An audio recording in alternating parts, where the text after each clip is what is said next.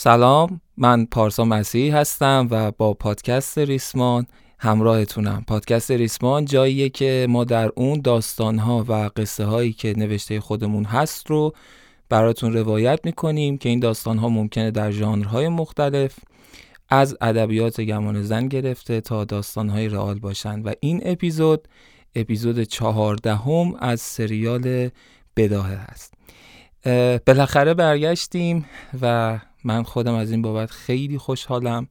خیلی خوشحالم که الان توی این لحظه دوباره پشت میکروفون نشستم تا بتونم برای شما داستان ضبط کنم.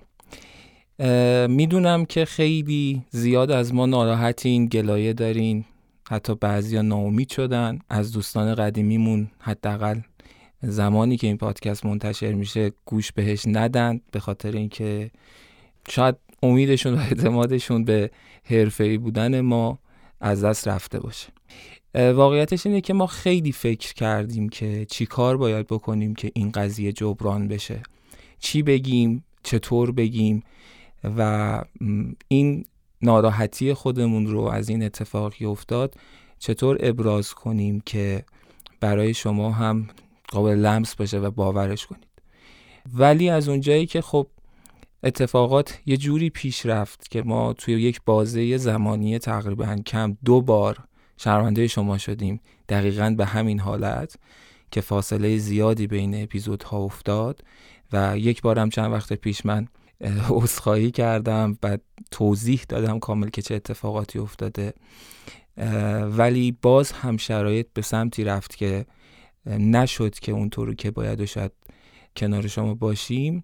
دیدیم که شاید اصلا درست نیست. من دوباره مثل سری پیش بیام بگم آقا اینطوری شد اونطوری شد. و ما از ضبط کردن اپیزود و تولید داستان عقب افتادیم.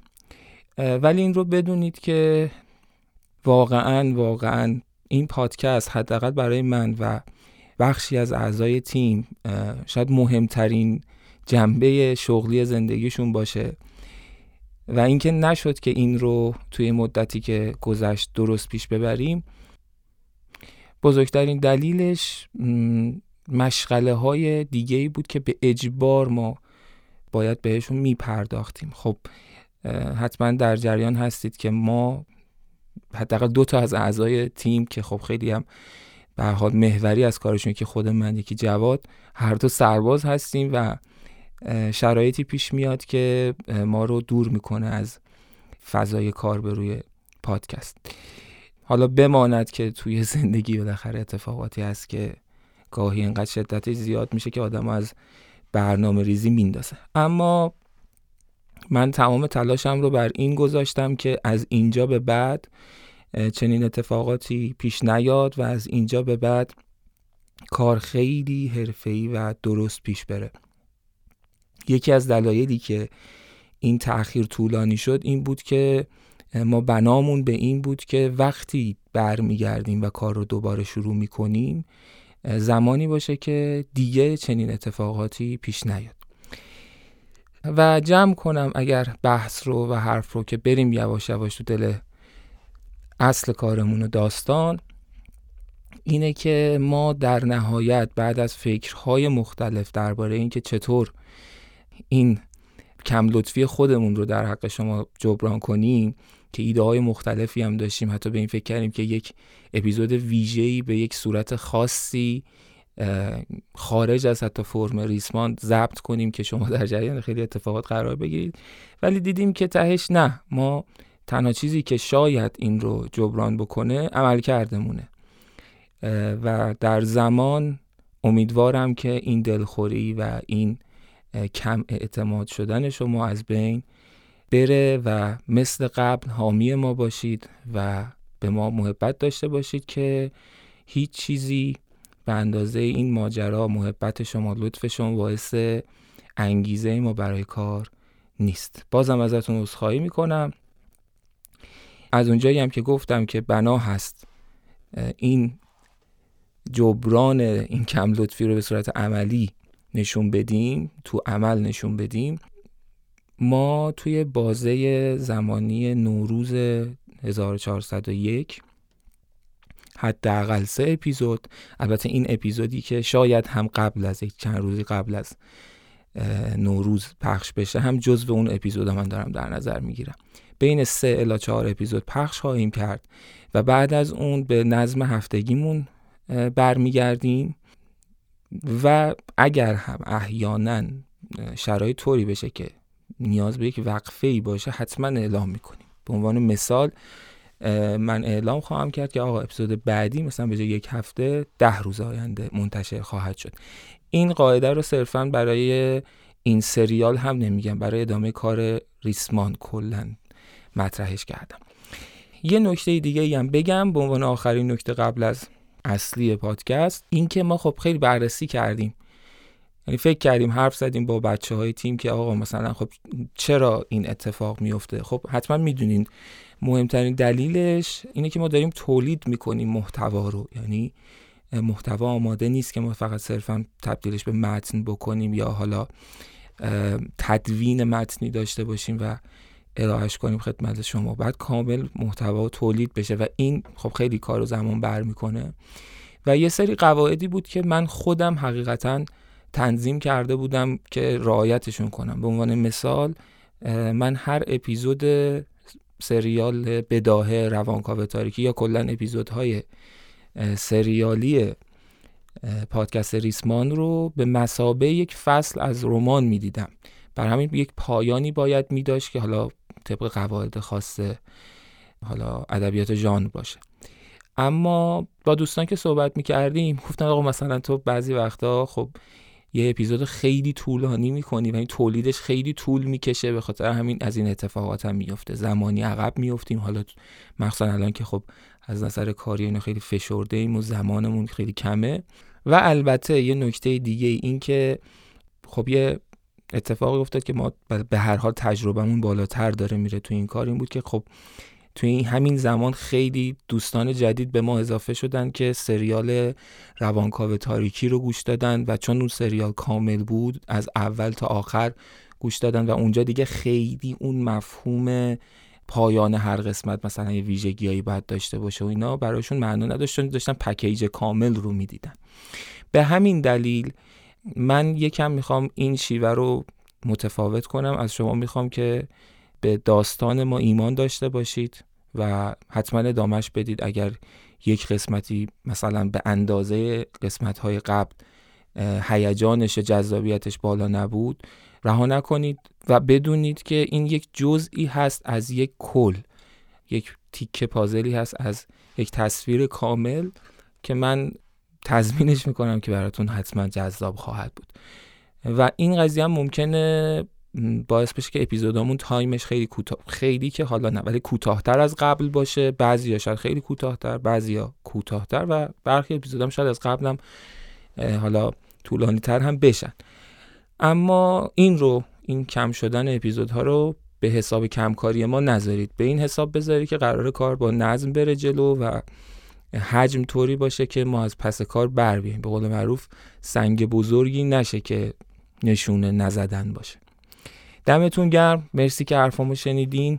حالا می‌خوایم بریم برای یه مرور از آنچه که در کل سریال بداه گذشته حتی به صورت تیتروار و سریع که فضا برای شما یادآوری بشه.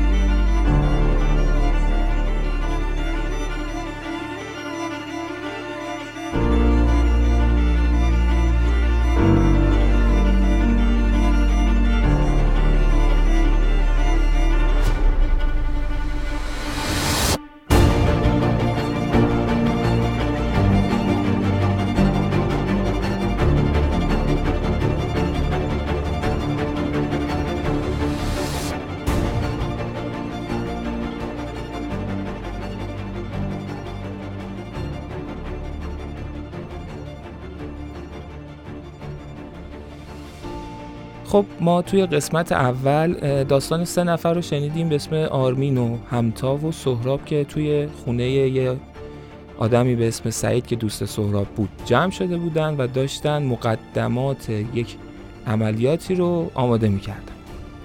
درباره عملیات حرف زدن یکم در مورد شخصیت ها شنیدیم و و در آخر هم اون شبی که اگر خاطرتون باشه برای همتا پیامی اومد از سمت مادرش که خواب بدی دیده و بعد سه روز بعد مادرش به کلانتری رفت و گفت که سه روزه که از دخترش خبر نداره. توی اپیزود بعد داستان فلش بک خورد به زندگی همتا. من می‌خوام این آنچه گذشت رو بیشتر بر مبنای اسامی و کاراکترها پیش ببرم. بداهه هم دارم میگم اگر یه ذره حالا با مکس میگم یا توپخ می‌زنم به بزرگی خودتون ببخشید از روی متن نمی‌خونم. توی زندگی همتا ما یه سری کلی می‌دونستیم. یه دختری بود که یه سری روحیت خاص داشت استقلال طلب بود و خیلی محکم و روپای خود بود. وارد دانشگاه شد. اون ماجرای این که سمت سوی فضای مجازی فیسبوک تازه اومده بود و اینا رو گفتیم رفت سمت سوی فضای مجازی و بعدش هم اینستاگرام و اینا و اقبالی که به صفحه و نوشته ها شد و یواش یواش تبدیل به بلاگر شد. اینو از یه طرف داشتیم. ماجرای علاقش به امید رو داشتیم و اینکه به امید علاقش رو ابراز کرد بعد امید ابراز ناراحتی کرد از اینکه نمی‌تونه وارد رابطه با همتا بشه به دلیل اینکه توی رابطه دیگه ای هست. بعد از آدمی به اسم سامان نام بردیم که به همتا علاقه مند شده بود و بعد از اون تلاش کرد که به دوست صمیمی همتا یعنی آزاده بگه که به همتا برسونه این داستان علاقه مندیش رو. اما آزاده بهش بعد از حالا مدتی صحبت و اینا بهش گفتش که آقا همتا به کس دیگه علاقه داره. سامان رفت دنبال این که بفهمه اون کس کیه. پیداش کرد فهمید امیده. به این فکر کرد که یه جورایی یه آتوی از امید گیر بیاره تا امید رو از چشم همتا بندازه و بعد ماجرای رابطه امید با یکی از اساتید دانشگاه به اسم لیدا سلطانی رو فهمید و فاش کرد. این ماجرا باعث شد که لیدا از دانشگاه اخراج بشه امید از دانشگاه بره و مدت ها همتا ازشون خبری نداشته باشه. یک مدتی میگذره از اون دانشگاه فارغ و تحصیل میشن. ماجرای مشکلی که برای امید به وجود اومده بود رو گفتیم. شکایت همسر لیدا سلطانی هوشنگ برجی ازش به خاطر خیانتاش و گیر افتادن امید توی این ماجرا و بعدش تلاش همتا برای نجات دادن امید رو داشتیم از اون مخمسه و در نهایت رابطه عاطفی همتا و امید که استارت خورد و شک گرفت و قوی شد و هر روز پررنگ و پررنگ تر شد.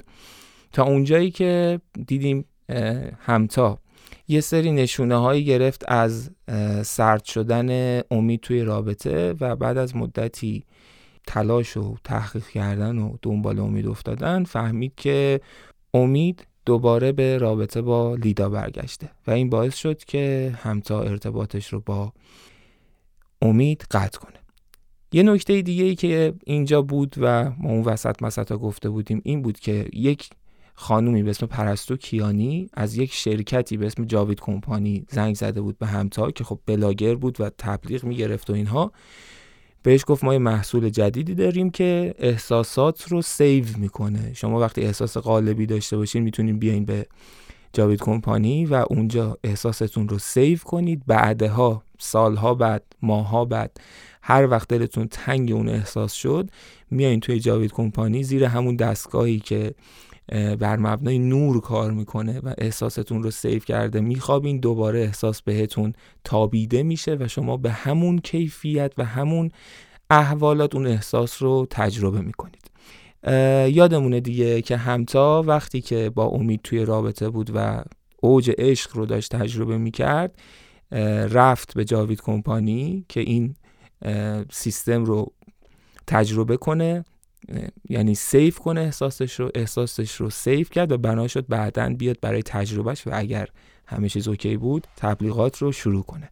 بعد از قطع شدن ارتباط امید با همتا همتا آسیب روحی شدیدی دید. خیلی شرایط برای سخت شده بود. اونجا بود که یاد جاوید کمپانی افتاد. سراغ جاوید کمپانی رفت و احساسش رو که قبلا سیف کرده بود دوباره تجربه کرد و حالش بهتر شد. آخر اون اپیزود اگه خاطرتون باشه ما فهمیدیم که پرستوکیانی که مدیر تبلیغات اون موقع جاوید کمپانی بود تماسی گرفت با امید و ازش بابت اینکه کارش رو درست انجام داده تشکر کرد و بهش گفت پولی که قرار بود برات واریز میشه. و ما اینجا فهمیدیم که یک ارتباطی بین جاوید کمپانی و امید بوده.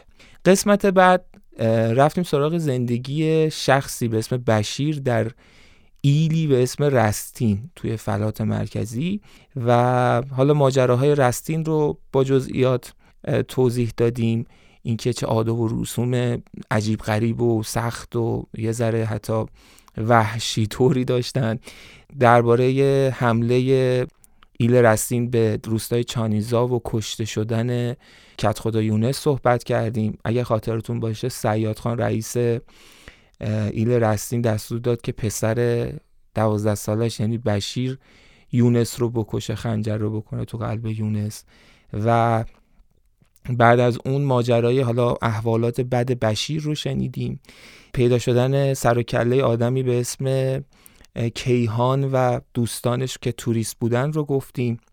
که یواش یواش بشیر رو با کتاب و کتابخونی و داستان و اینها آشنا کرد. بعد آروم آروم به شهر بردش با سینما و جادوی سینما آشناش کرد با مجلات و اینا آشناش کرد. بذر علاقه بشیر رو به داستان و ادبیات و سینما و ژورنال و اینها رو کاشت و بشیر با این قضیه رشد کرد. قصه قابوس رو شنیدیم. کسی که سیاد خان ادعا می‌کرد دزدی کرده و به همه روستاها و قبیله های اطراف و اینا گفته بود به این حق پناه دادن ندارید و اگر کسی باش ارتباط داشته باشه حتما میکشمش.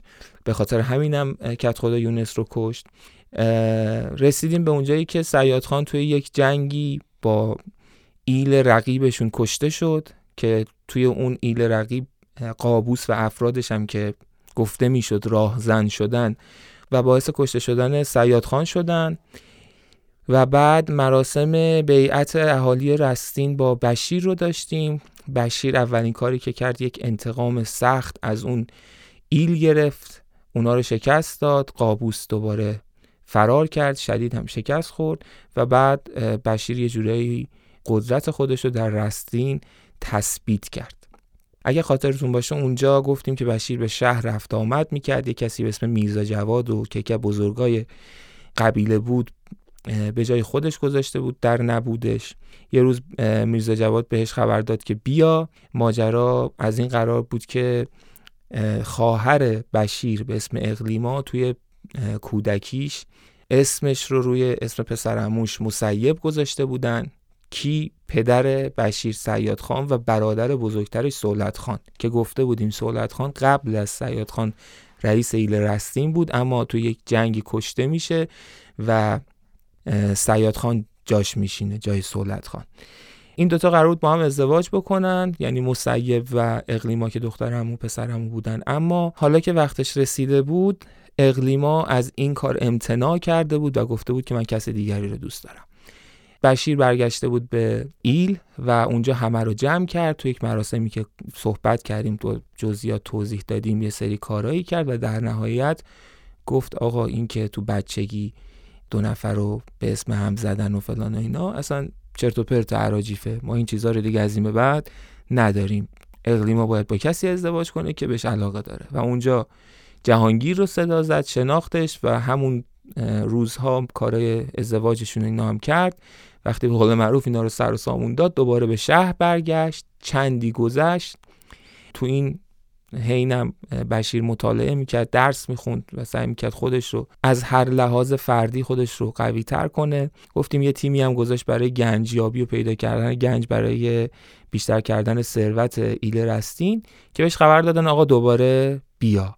بلند شد رفت اونجا و با یک صحنه خیلی بدی روبرو شد دید که جنازه اقلیما و جهانگیر توی چادرش تو سیاه چادرش افتاده به طرز فجی کشته شده بودن توسط مسیب همون پسرموش خیلی ناراحت و بهت زده و غمگین و عصبی شده بود. دستور داد که هر طور شده مسیب رو پیدا کنن پیدا کردن. تو یک نبرد تن به تنی قرار گرفتن. بهش گفت اگه بتونی منو بکشی که خوش به حالت اگر نه به فجیترین شکل میکشمت. شروع به جنگ کردن. اون وسط یک حرفای مسیب زد گفت فکر می‌کنی پدر تو وقتی گفته بود قابوس دزده واقعا دوز بود. این خبرها نبود قابوس دوز نبود. قابوس سالها تو این ایل زندگی کرده بود اگر می‌خواست دزدی کنه. خیلی فرصت ها داشت. ماجرا از این قرار بود که پدر تو به همدستی قابوس پدر من یعنی سولت خان رو کشتن که سیاد خان بشینه جای اون. و چون قابوس تنها کسی بود که از این ماجرا خبر داشت سیاد خان می‌خواست هر طور شده از شرش راحت بشه. می‌خواست یک شب نیمه شب بکشتش اما قابوس فهمید و فرار کرد. بعدش هم انگ دوزی به زد تا بتونه گیرش بیاره و بکشتش و کسی حرفش رو باور نکنه. این ادعاها رو که ما نمی‌دونیم درسته یا غلط مسیب وسط اون نبرد مطرح کرد. و البته که باعث شد که بشیر خیلی خشمگین تر بشه. و در نهایت تو زمانی که بشیر می‌تونست بکشه مسیب رو میرزا جواد اومد جلو و به بشیر گفت الان دیگه نمی‌تونی بکشی چون اگر بکشی این حرفا یه جورایی تو ذهن مردم میمونه و انگار راست بوده که تو این کارو کردی کشیش می‌خواستی دهنشو ببندی می‌خواستی دیگه حرفا رو نشنوی. نکشش بذار ثابت کنی که دروغ گفته.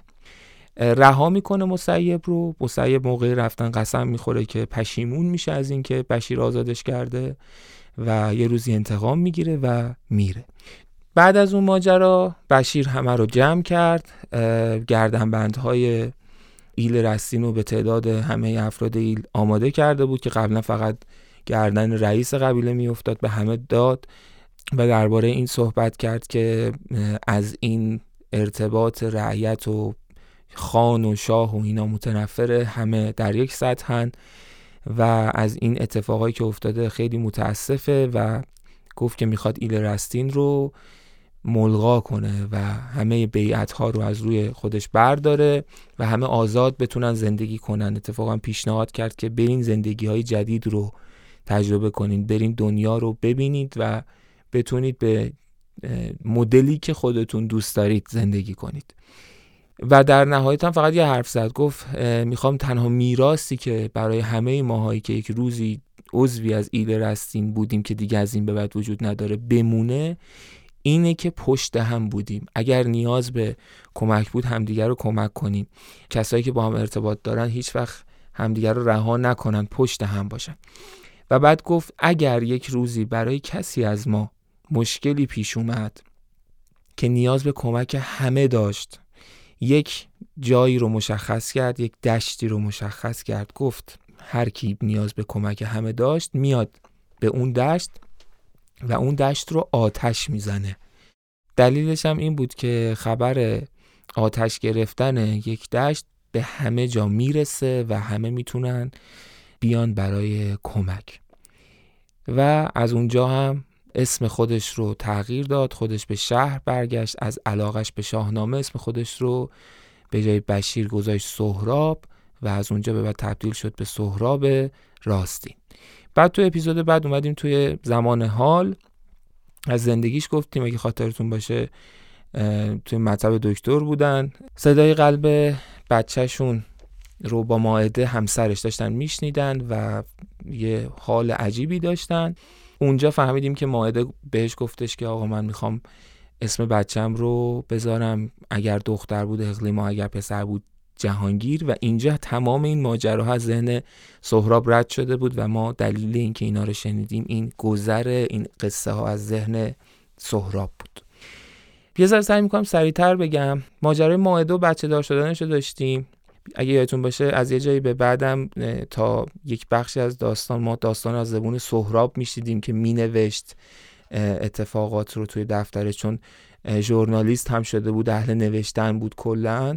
اتفاقات رو مینوشت اتفاقات مهم رو. نه حالا هر روز بنویسه اتفاقات مهم رو مینوشت و ما داستان از زبون اون شنیدیم.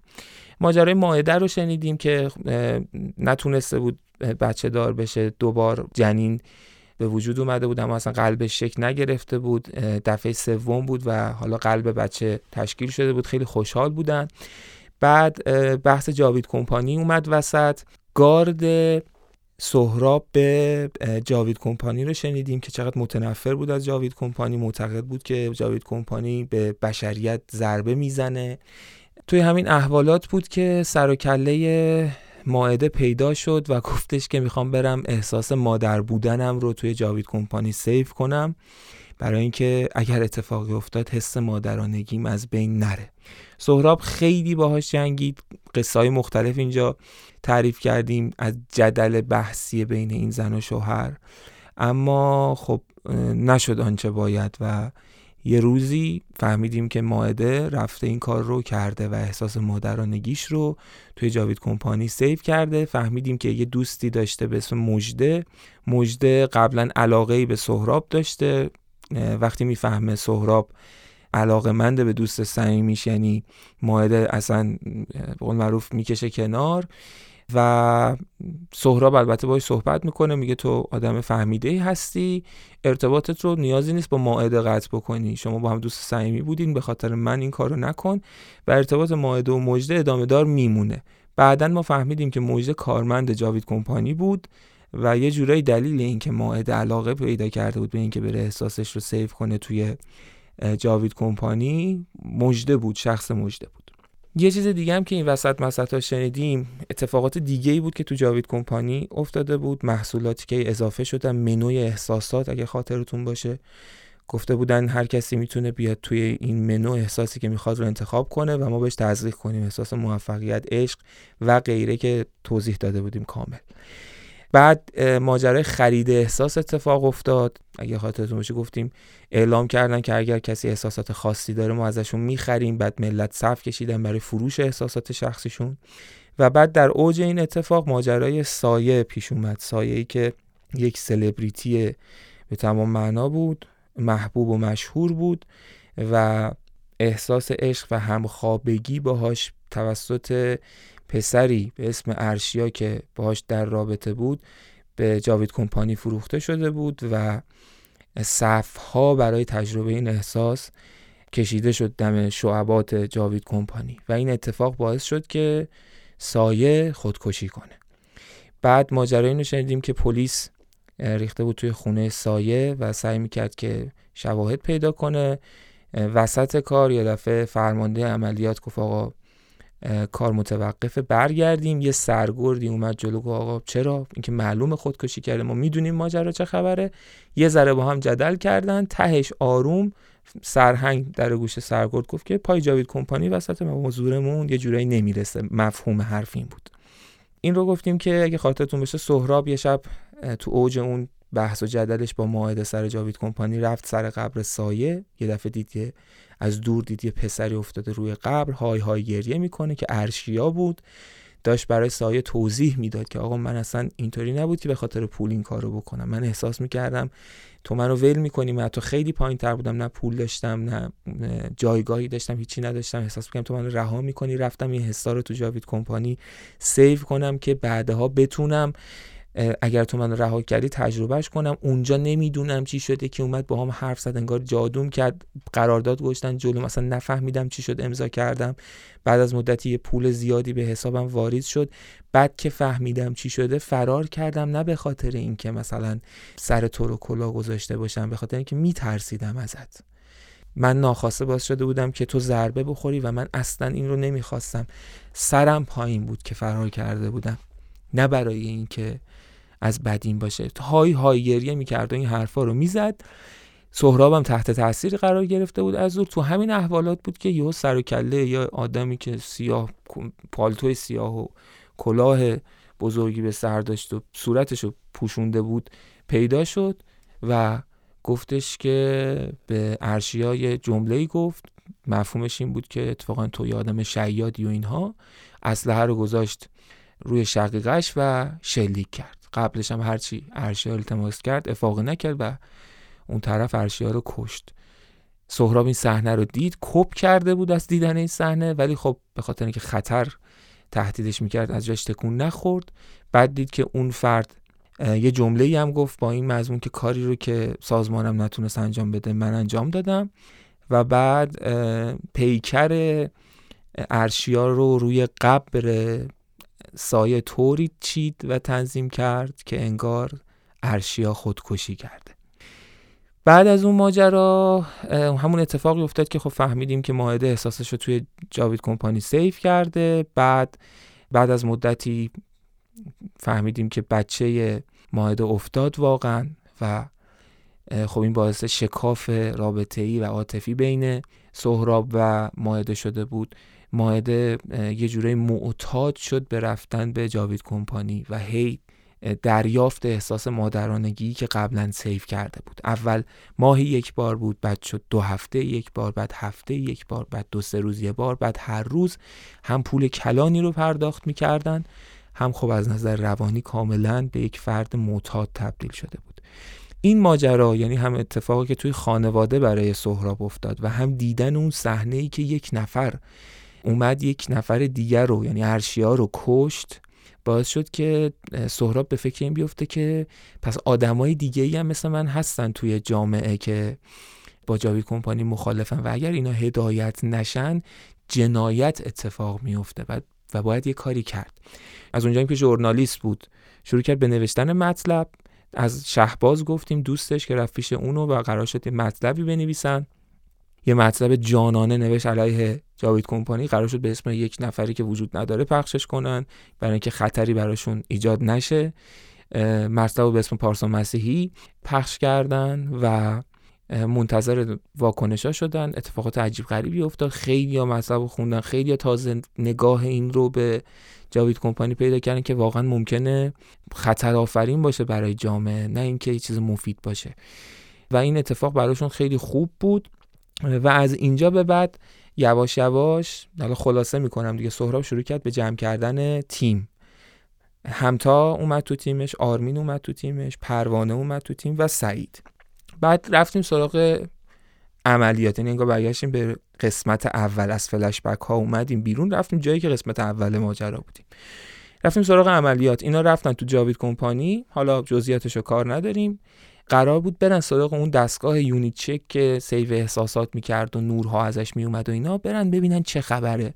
نقشه چیده بودن قرار بود سهراب سر مجده رو گرم بکنه. گفتیم با یکی از دوستان هکرش صحبت کرده بود که دوربینای مدار بسته رو دستکاری کنن. با یکی از دوستاش که تو اداره برق بود هماهنگ کرده بود که توی تایمی برق قطع شه و از این داستانا که آرمین و همتا برن سراغ اون دستگاه و سهراب هم سر مجده رو گرم کنه تا اینا بفهمن چه خبره. گفتیم تو بهبوهه این کارا بودن و همتا و آرمین داشتن با مخزن هستی اون یونیت ور می‌رفتن رمز وارد می‌کردن که یه دفعه یک تیمی متشکل از افرادی که لباسهای نظامی شکل تنشون بود وارد اتاق شدن و بدون وقفه به هر چهار نفرشون یعنی آرمین همتا سهراب و مجده شلیک کردن. و بعد هم گفتیم که در اون اتاق بستن. شب که شعبه تعطیل شد آمبولانس های اومد دمه در اون شعبه. بدن های اینها رفت توی اون آمبولانس و حرکت کردن. بعد از اون رفتیم سراغ سیاه چاله. اگر خاطرتون باشه ماجرا از این قرار بود که این سه نفر یعنی آرمین و همتا و سهراب و هر کدوم تو یک اتاق یا یک سلول انفرادی بهتره بگیم نگه می داشتن چند روز سهراب و همتا رو بیهوش نگه داشته بودن. آرمین رو نمیذاشتن بخوابه. مدام احساساتشون save می‌شد. خب اینا هم نمی‌دونستن چه خبر اون دوتا که بیهوش بودن اونم ترسیده بود اصلا نمی‌دونست چی داره میشه. بعد از سه روز یواش یواش به هوش اومدن و فهمیدن که گیر افتادن توی جایی که نمی‌دونن کجاست نمی‌دونن چه خبره. از یه آدمی اسپوردیم به اسم بیمسون که ژاپنی بود و اونجا یه جورایی مثل رئیسا بود کچلوار یه دست قرمز میپوشید کروات قرمز پیرن قرمز کچلوار قرمز همه چی قرمز. آدم ها اونجا مدلی بودن که هر کسی یک رنگ ثابتی داشت و برای اینها هم این اتفاق افتاد. سهراب و آرمین و همتا هم هر کدوم یه رنگی برای لباس هاشون اختصاص داده شد. بعد ماجرا اینو گفتیم که بعد از چند روز آزادشون کردن وارد فضای اصلی شدن یک محوطه بزرگ دیوارای بلند تهش معلوم نبود و اینها رو وارد اونجا شدن. آدمای مختلف دیدن یه از زبانها و نژادهای مختلف خیلی گرخیدن از این ماجرا. گفته بودیم قبلا دیگه که جاوید کمپانی فقط تو ایران نبود تو سر تا سر دنیا پخش شده بود و شعبه زده بود. این وسط یه دختر ایرانی اومد سراغشون تازه توجیهشون کرد که کجان؟ بهشون گفتش که فکر می‌کنید که وقتی بیرون بودین اون منوی احساسات جاوید کمپانی چجوری به وجود میومد ما بودیم که تولیدش می‌کردیم. ما که در اصل برده های احساسات جاوید کمپانی و شما هم از اینجا به بعد برده این برده احساسی جاوید کمپانی. باید احساساتی که جاوید کمپانی می‌خواد رو تولید کنید. اینا خیلی گونگ و گیج بودن که بردنشون توی دوباره اتاقهای خودشون. بقیه به صورت جمعی بودن اکثرا ولی این ستا همچنان انفرادی بودن. بعد از مدتی بیمسونگ اومد سراغشون. حالا اذیت آزارای بیمسونگ هم یادمونه دیگه. یه مسیری رو چشاشون رو بستن و اینا بردنشون به یک فضای عجیب غریبی. یه سری اتفاقات افتاد که ازش میگذرم. یه دفعه یه دری باز شد یه خانومی اومد تو که همتا شناختش. همون پرستو کیانی بود. همون کسی که یک موقعی مدیر تبلیغات جاوید کمپانی بود و حالا به قول معروف ارتقا پیدا کرده بود و رسیده بود به سمت مدیر سیاه چاله. تنها کسی هم بود که مدل لباس پوشیدنش اونجا عادی بود. رنگ بندی خاص و اینا. مثل بیرون از اونجا لباس پوشیده بود. پرستوکیانی اومد نشست و شروع کرد به توضیح دادن شرایط اونجا. اولا بهشون گفت که اینجا اسمش سیاه چاله است هیچ کس ازش خبر نداره. اصلا تلاش نکنید از اینجا فرار کنید هیچ راه فراری نیست. خیالتون راحت کنم. اگر اینجا با ما همکاری کنید زندگی خوبی خواهید داشت تا بمیرین. اگر هم که اذیت کنید خودتون اذیت میشید بعدم درباره این صحبت کرد که شما از این, از این به بعد برده های احساس جاوید کمپانی و بعد گفتش که فرایند این اتفاق چجوری طی میشه. با کنایه بهشون گفت شما دنبال این بودیم که بفهمید جاوید کمپانی چطور کار می‌کنه دیگه. بعد گفتش که در وجود ما انسان ها احساسات به صورت نور و رنگ بروز پیدا می‌کنن. هر احساس یک نوریه و با توجه به جنسش به یک رنگی تبدیل میشه. دستگاه های جاوید کمپانی این نورها رو تشخیص میدن. در لحظه و تو مختصات وجودی شما اونها رو پیدا می‌کنن. سری بعد که شما میاین همون نورها به همون مختصات با همون شدت تابیده میشه و شما اون احساس رو دوباره دریافت می‌کنید. این مدل کار دستگاه های جاوید کمپانیه و بهشون میگه که حالا برای شما قرار برعکسش اتفاق بیفته. بعد بهشون گفتش که شما تا حالا توی اینجا احساساتتون مدام سیو می‌شد. برای این بود که تمام احساسات درونیتون شناخته بشن مختصات احساسات هر کدومتون در بیاد. و بعد روی یک شکلی که شبیه به آناتومی بدن بود مختصات احساسات هر کدومشون رو نشون داد بهشون. و گفت کاری که ما می‌کنیم اینه که از اینجا به بعد به این مختصات احساسات شماها تاریکی میتابونیم. براشون توضیح داد که تاریکی در نبود نور به وجود میاد و ما برای اینکه این اتفاق بیفته به تمام نقاط وجودتون نور خواهیم تابوند بجز این مختصاتی که الان نور دارن. اینجوری ما به این احساساتتون در اصل داریم تاریکی میتابونیم و شما احساساتتون رو از دست می‌دید احساساتی که قبلا داشتید. اگر به کسی علاقه داشتید اگر به چیزی میل داشتید یا هر چیز دیگه یواش یواش دیگه اثری ازش تو وجودتون نخواهد بود. و بعد اونها رو تیم امنیتی با یک وضع سختی برد به اتاقهاشون تا فرایند تابوندن تاریکی به مختصات احساساتشون شروع بشه. و بعد از این ماجرا هم توی یک غم و اندوه فراوان قرار گرفتن به خاطر اینکه داشتن مواجه می شدن با از دست دادن احساساتی که ماحصل عمرشون بود و نمی‌دونستن چی در انتظارشونه. حالا بریم سراغ اپیزود چهاردهم از سریال بداهه.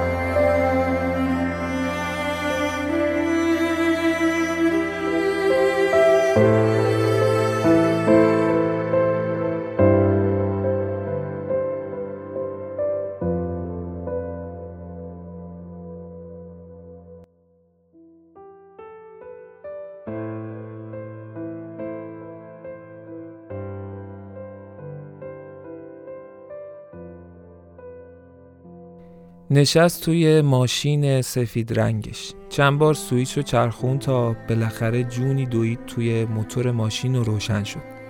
چند باری پاش رو با هرس روی گاز ماشین فشار داد تا به خیال خودش ماشین گرم بشه.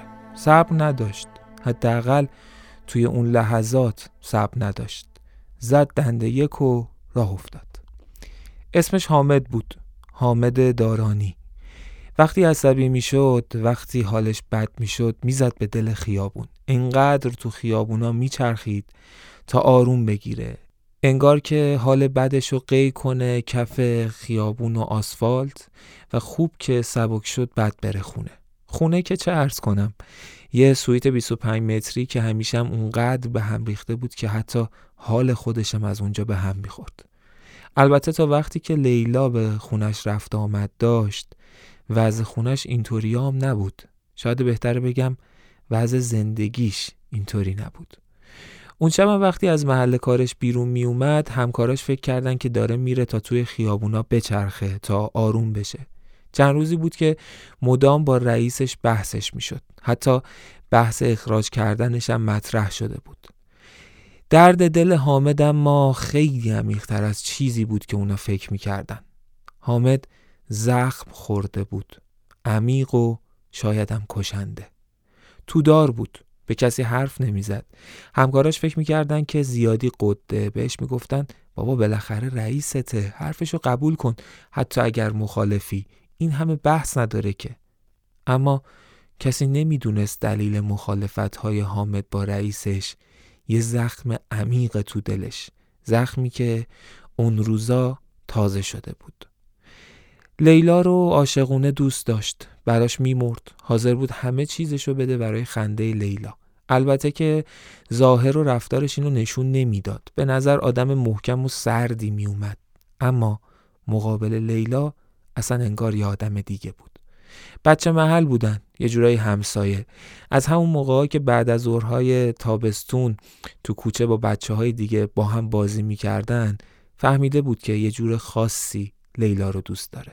15 سالش که شد یه بار لیلا توی کوچه پاش گیر کرد به لب جدول و خورد زمین. بد جور خورد زمین. همه خندیدن. قاه قاه میخندیدن. اما حامد جوش آورد. بد جورم جوش آورد. داد و بیداد کرد که لیلا داره درد می‌کشه شما میخندین. خودشو لو داده بود. از همون روز و همون لحظه خود لیلا و همه فهمیدن که حامد یه جور خاصی لیلا رو دوست داره. خاطر خاص شده. حتما منتظرید که از عشق لیلا به حامد بگم و ببرم جلو این قصه عاشقانه رو. اما نه این خبرها نبود. لیلا اون موقع ها حامد رو اصلا دوست نداشت. حتی رو هم بود.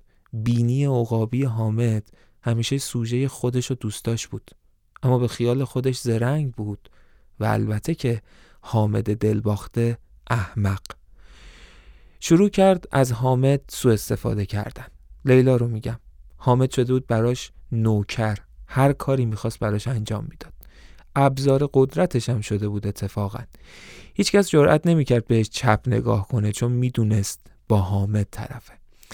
حامدم هیچ جوره حالیش نبود که لیلا سوارشه. واسه دیدن خنده لیلا واسه دیدن رضایت لیلا هر کاری که لازم بود می‌کرد. یواش یواش بزرگ شدن. حامد رفت سمت سوی حرفه مورد علاقش پولی توش نبود اما واسه این کار ساخته شده بود حامد. درسته که جلوی لیلا به خاطر دلش یه احمق بود اما به صورت کلی اتفاقا شدیدن باهوش بود و ریزبین. دستخون بود. البته که دست همه رو خوب می‌خوند الا لیلا. لیلا سر و گوشش می جنبید لاس می‌زد با اینامون حتی یه مدتی با یه پسری رفت توی رابطه. دنبال پول بود لیلا. می‌خواست خودشو از اون وضعیت مالی بکنه. می‌خواست بیاد بالا. اون پسره هم نشون می‌داد که مایه داره. برای همین رفت توی رابطه بدون اینکه به حامد چیزی بگه. حامدم به خیالش که با لیلا توی رابطه است.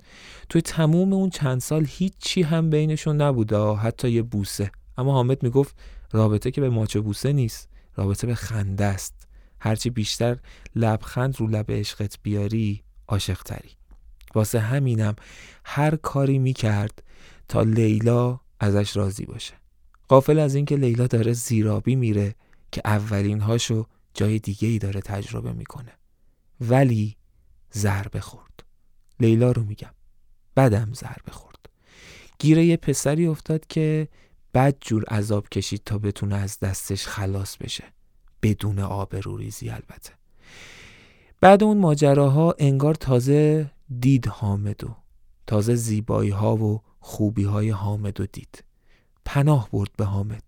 برای اولین بار توی آغوش حامد یه دل سیر اشک ریخت. لیلا رو میگم. حامد نمی‌دونست ماجرا چی بوده اما فقط سعی کرد لیلا رو آروم کنه.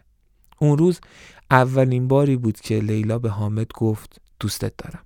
زمزمه ای که دیگه هیچ وقت از گوش حامد پاک نشد. یواش یواش حامد مستقل شد. یه خونه 25 متری گرفت و شروع کرد به زندگی. لیلا می‌رفت و میومد به خونش. لحظات عاشقانه زیادی رو توی اون خونه با هم گذرونده بودن. حامد مدام حرف از ازدواج می‌زد اما نمی‌فهمید که چرا لیلا تفره میره. نمی‌فهمید. لیلا هم خودش نمی‌فهمید. فقط حس می‌کرد هنوز مطمئن نیست. حامد همه چی داشت به جز پول. و پول برای لیلا مهمترین بود. آینده حامدم معلوم بود. شغلی که انتخاب کرده بود قرار نبود به ثروت برسونتش. پس لیلا یا باید قید پول رو می‌زد یا قید عشق و حامدو تو همین اوضاع بود که سر و کله یه مرد چهل ساله به اسم شاهپور تو زندگی لیلا پیدا شد. یه جورایی به واسطه یه وصلتی فامیل شده بودن و این عاقل مرد چهل ساله ما که از غذا تاجر درجه یکی هم بود تو مجلس عروسی برای اولین بار لیلا رو دیده بود و یک دل که نه صد دل عاشق لیلا شده بود. بعد از اونم گذاشته بود پشتش که هر طور شده لیلا خانم رو به دست بیاره. لیلا اما هیچ علاقه به شاهپور نداشت. اصلا از شکم بزرگ و ریشه خیلی کم پشت شاهپور که تک و توک توی صورتش پخش شده بودن چندشش می‌شد. اما خب شاهپور چیزی داشت که حامد نداشت یعنی پول. و اینجا بود که تردید و دوراهی لیلا شکل گرفت. تردید بین ثروت یا عشق. عرصه برای لیلا تنگ شده بود. دوراهی ذهنش هر روز بیشتر عذابش می‌داد. یه روزایی با خودش فکر می‌کرد که باید بره پی دلش. نمی‌تونه بدون حامد زندگی کنه و با حامد بوده که عشق رو تجربه کرده. اما یه روزایی هم اینطور فکر می‌کرد که عشق سرد میشه و اون وقت خودش میمونه و دست خالی و بیپولی. حیرون بود تا اینکه اتفاقی افتاد که هممون می‌دونیم. سر و کله یه کمپانی به اسم جاوید پیدا شد.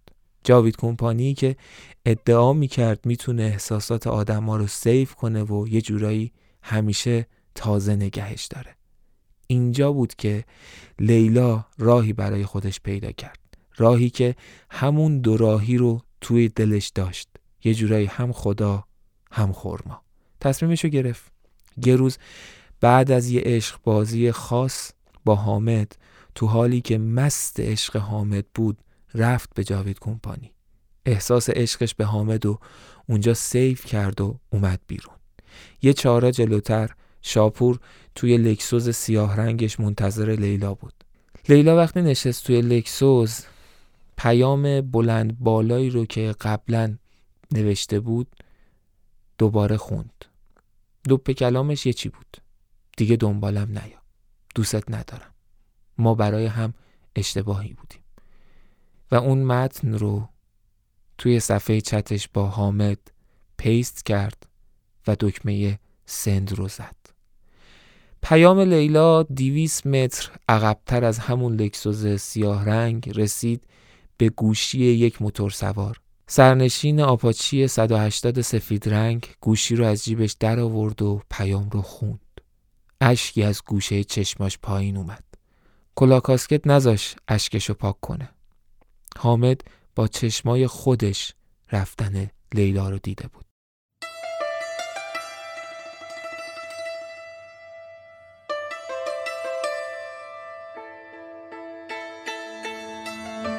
با من امشب زیر باران گریه کن گریه کن گریه کن. سر به زانوی خیابان گریه کن گریه کن گریه کن. مو به مو پیچ و خم هر کوچه را. با خم موی پریشان گریه کن.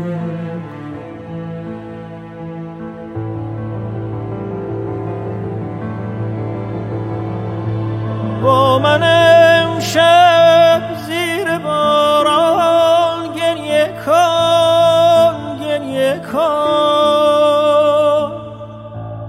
سر به زانوی خیابان گریه کن گریه کن.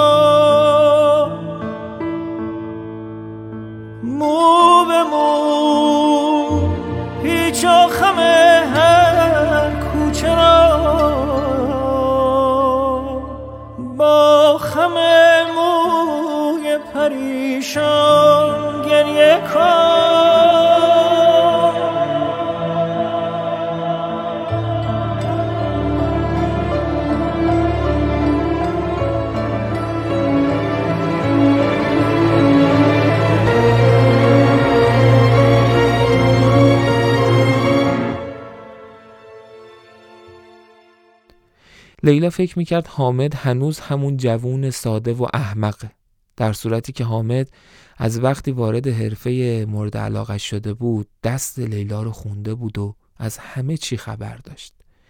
و اینجا جایی بود که بذر کینه از جاوید کمپانی کاشته شد تو دل حامد تو دل یکی از باهوشترین پلیسای شهر. از همون روزا که لیلا رو از دست داده بود یا به خیال خودش به شاهپور باخته بود عزمش رو جزم کرده بود تا ریشه جاوید کمپانی رو بزنه.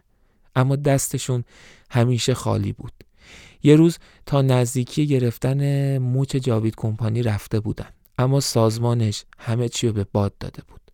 چند باری سر این مسئله با رئیس رؤساش بحث کرده بود اما تهش کار به اینجا کشیده بود که تهدید به اخراجش می‌کردن. پس تصمیمشو گرفت. خودش باید دست به کار می‌شد. پیچید تو خیابون استی بهش زهرا از وقتی سایه خودشو کشته بود یادمونه دیگه سایه همون بازیگری بود که به خاطر فروخته شدن احساس همخوابگی باهاش به جاوید کمپانی خودکشی کرده بود. از وقتی سایه خودکشی کرده بود خشم و نفرتش نسبت به جاوید کمپانی چند برابر شده بود. حس می‌کرد سایه هم یه قربانی بوده مثل خودش. حامد همین پلیسی که تا اینجا قصهش رو گفتیم می‌دونست کی باعث مرگ سایه شده. ارشیا. چهرهشو دیده بود. تو عکس ها و فیلم هاش با سایه. معتقد بود علاوه بر جاوید کمپانی ارشیا هم باید قصاص شه. و با خودش اینطور فکر می‌کرد که حالا که سازمانم بیخیاله خودم میشم مجری قانون مجری عدالت. اینطور فکر می‌کرد که حتما ارشیا از سوراخ موشش میاد بیرون و برای یه بارم که شده میره سر خاک سایه. چون مطمئن بود عذاب وجدان می‌گیره. حدسش هم درست بود و اون شب همون شب بود. وقتی نزدیک قطعه ای که سایه توش دفن شده بود شد از ماشینش پیاده شد. باقی راهو باید پیاده می‌رفت تا ماشینش اون طرفا دیده نشه. کلاه فدورایی رو که تازه گرفته بود رو روی سرش گذاشت. پالتوش رو از روی صندلی عقب برداشت و آخرم کلتش رو چک کرد. در ماشین رو بست و به سمت قطعه سایه حرکت کرد. از دور صدای ناله پسری رو شنید. یکم که گوش تیز کرد مطمئن شد که خودشه. خود ارشیاست شالش رو طوری روی صورتش بست که نتونه کسی چهرش رو تشخیص بده و نزدیک و نزدیکتر شد. پسر داشت روی قبر سایه باهاش حرف می‌زد. قسم می‌خورد که شیاد نیست و نمی‌خواسته که این اتفاقات بیفته. حامد توی همون لحظات رسیده بود بالای سرش. بهش گفت که قطعا توی شیادی تویی که باعث مرگ سایه شدی. اون وقت کلت رو از جیب پالتوش بیرون کشید و به سمت ارشیا نشونه رفت. پسر التماس می‌کرد تا از اون وضعیت خلاص شه. اما حامد سردتر از اونی بود که این کلمات بتونه نرمش کنه. چند لحظه بعد حامد قدمی به کنار ارشیا برداشت و گلوله‌ای توی شقیقش چپوند. حامد اما درست توی همون لحظه از پشت یکی از درختای اون اطراف صدایی حس کرد. انگار که کسی پشت یکی از درختها پنهان بوده و این صحنه رو دیده و با صدای شلیک شک شده و کمی تکون خورده. حامد با خودش فکر کرد که اگر هم کسی اون پشت مشتا باشه باید فکر کنه که حامد متوجه حضورش نشده. پس با خون سردی به کارش ادامه داد. جنازه ارشیا رو به شکلی در آورد که انگار خودکشی کرده و بعد راهش رو کشید تا بره. پشت اون درختا سهراب نفس راحتی کشیده بود. اما نمی‌دونست که حامد مسیری رو دور زده و چند دقیقه بعد حامده که داره سهرابو میپاد تا سر از کارش در بیاره.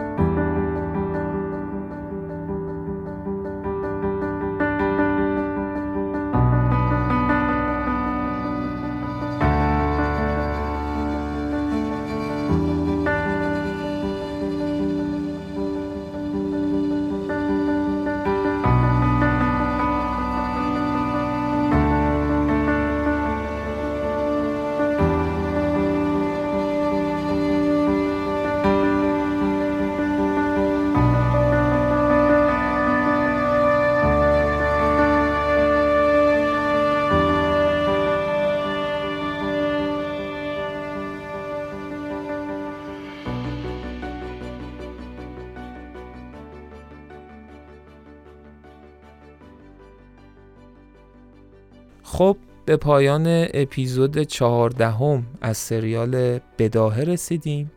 امیدوارم که لذت برده باشید و امیدوارم که با حال خوب این اپیزود رو شنیده باشید. خیلی ممنونم ازتون که بابت شنیدنمون وقت گذاشتین. امیدوارم که دوست داشته باشین این اپیزود رو. اگر دوست داشتین برامون نظر بذارین. در آخر هم مثل همیشه تشکر می‌کنم از همه کسایی که برای تولید این اپیزود زحمت کشیدن و به ما کمک کردن ممنونم از محمد سعید محمد رضایی حنانه محمد رضایی متین شیر محمدی محمد مؤمنی فاضل خردمند و متشکرم از جواد رحمانی عزیزم. تا اپیزود بعد فعلا.